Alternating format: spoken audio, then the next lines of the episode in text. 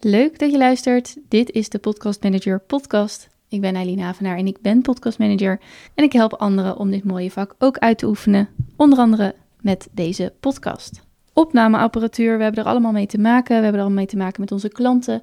En ik denk, laat ik eens doornemen welke opnameapparatuur ik zelf eigenlijk gebruik. Met wat voor spullen zit ik hier nu voor jou deze podcast op te nemen?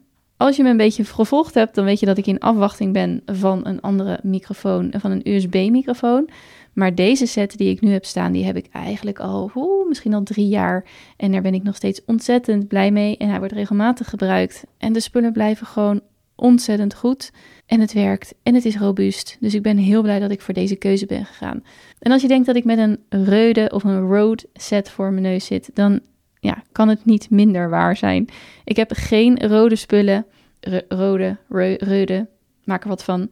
De, spullen die je toch wel vaak ziet bij uh, veel podcasters. Het werkt, het is heel mooi spul, maar het is niet altijd nodig en ook niet altijd even compact. Wat ik dus wel heb staan, is, ik heb Shure SM58 microfoons. Ik heb er drie en daar begon ik natuurlijk niet mee. Ik begon er met twee. Het is de microfoon die je eigenlijk altijd ziet bij artiesten op het podium. Het is echt zo'n zangmicrofoon. Het is een dynamische microfoon.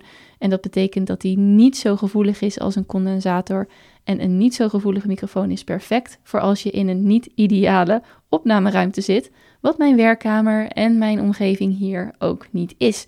Dus voor mij is de dynamische SM58 van Shure echt een fantastische microfoon. Ding schijnt ook zo robuust te zijn dat je er met een trekker overheen kan rijden of zo. Dat heb ik nog niet geprobeerd. Ik ben er altijd heel voorzichtig mee. Maar de geluidskwaliteit is wat mij betreft heel erg fijn.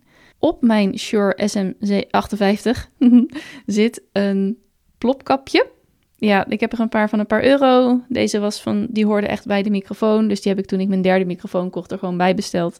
Is eigenlijk niet eens heel erg nodig, omdat in de microfoon ook al van alles zit om die ploppen, die, die, die geluidjes, om die op te vangen. Maar ik heb hem er toch maar bij besteld.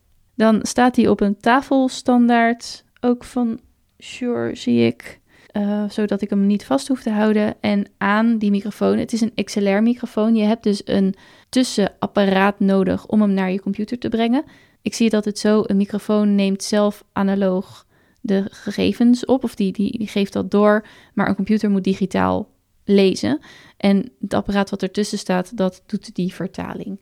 Er zit dus een XLR-kabel aan, zo'n kabel met drie puntjes. En die gaat dan vervolgens naar mijn mixer of audio interface. Of audio interface die ook kan mixen. Het woord wordt door elkaar gebruikt. Maar dit is dus het apparaat wat ofwel opneemt. Als ik hem los heb zonder aan mijn computer, zit er ook een SD-kaart in om de opnames te doen. Ik kan hem dus ook gewoon naar buiten meenemen, et cetera. Het is een Zoom H6, een handy recorder staat erop. Super handig.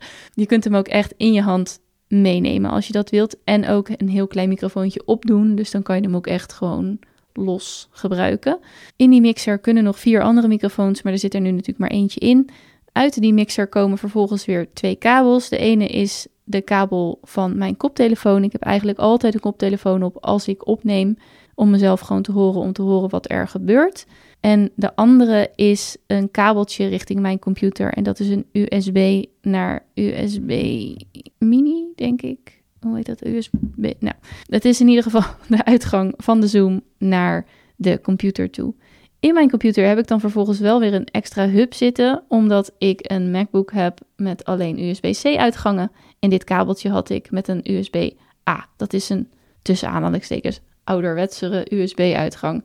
En MacBooks doen daar niet meer aan, blijkbaar. Dus daar hoort nog een hubje tussen om die vertaling te doen.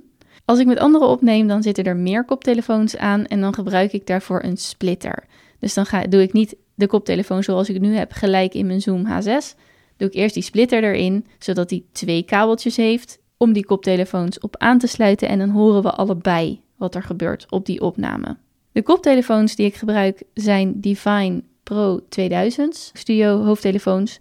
Nog steeds een super fijne koptelefoon. Hij is best goed betaalbaar. Dus dat is ook altijd mijn aanrader als je start met podcast management. Editen ja, moet je echt wel met een koptelefoon opdoen. Want je hoort het gewoon veel beter. Je hoort veel meer wat er gebeurt. Zodat je ook je beste editwerk kan afleveren. Ik zal het lijstje van alle apparatuur in de show notes zetten. Maar dit is waar ik dus op dit moment mee zit op te nemen. En als ik mijn Samsung Q2U een keer binnenkrijg, want die is al vier of vijf weken in backorder, dan uh, geef ik daar uiteraard ook wat meer informatie over. Zal ik dat ook een soort reviewen en ook uitleggen hoe dat dan precies weer werkt. Alles over microfoons en microfoontechniek leer je ook in de opleiding Podcast Management. Op 5 februari start de volgende ronde. Kijk op www.podcastmanagementacademy.nl als je daar meer over wilt weten. Dankjewel voor het luisteren en tot de volgende.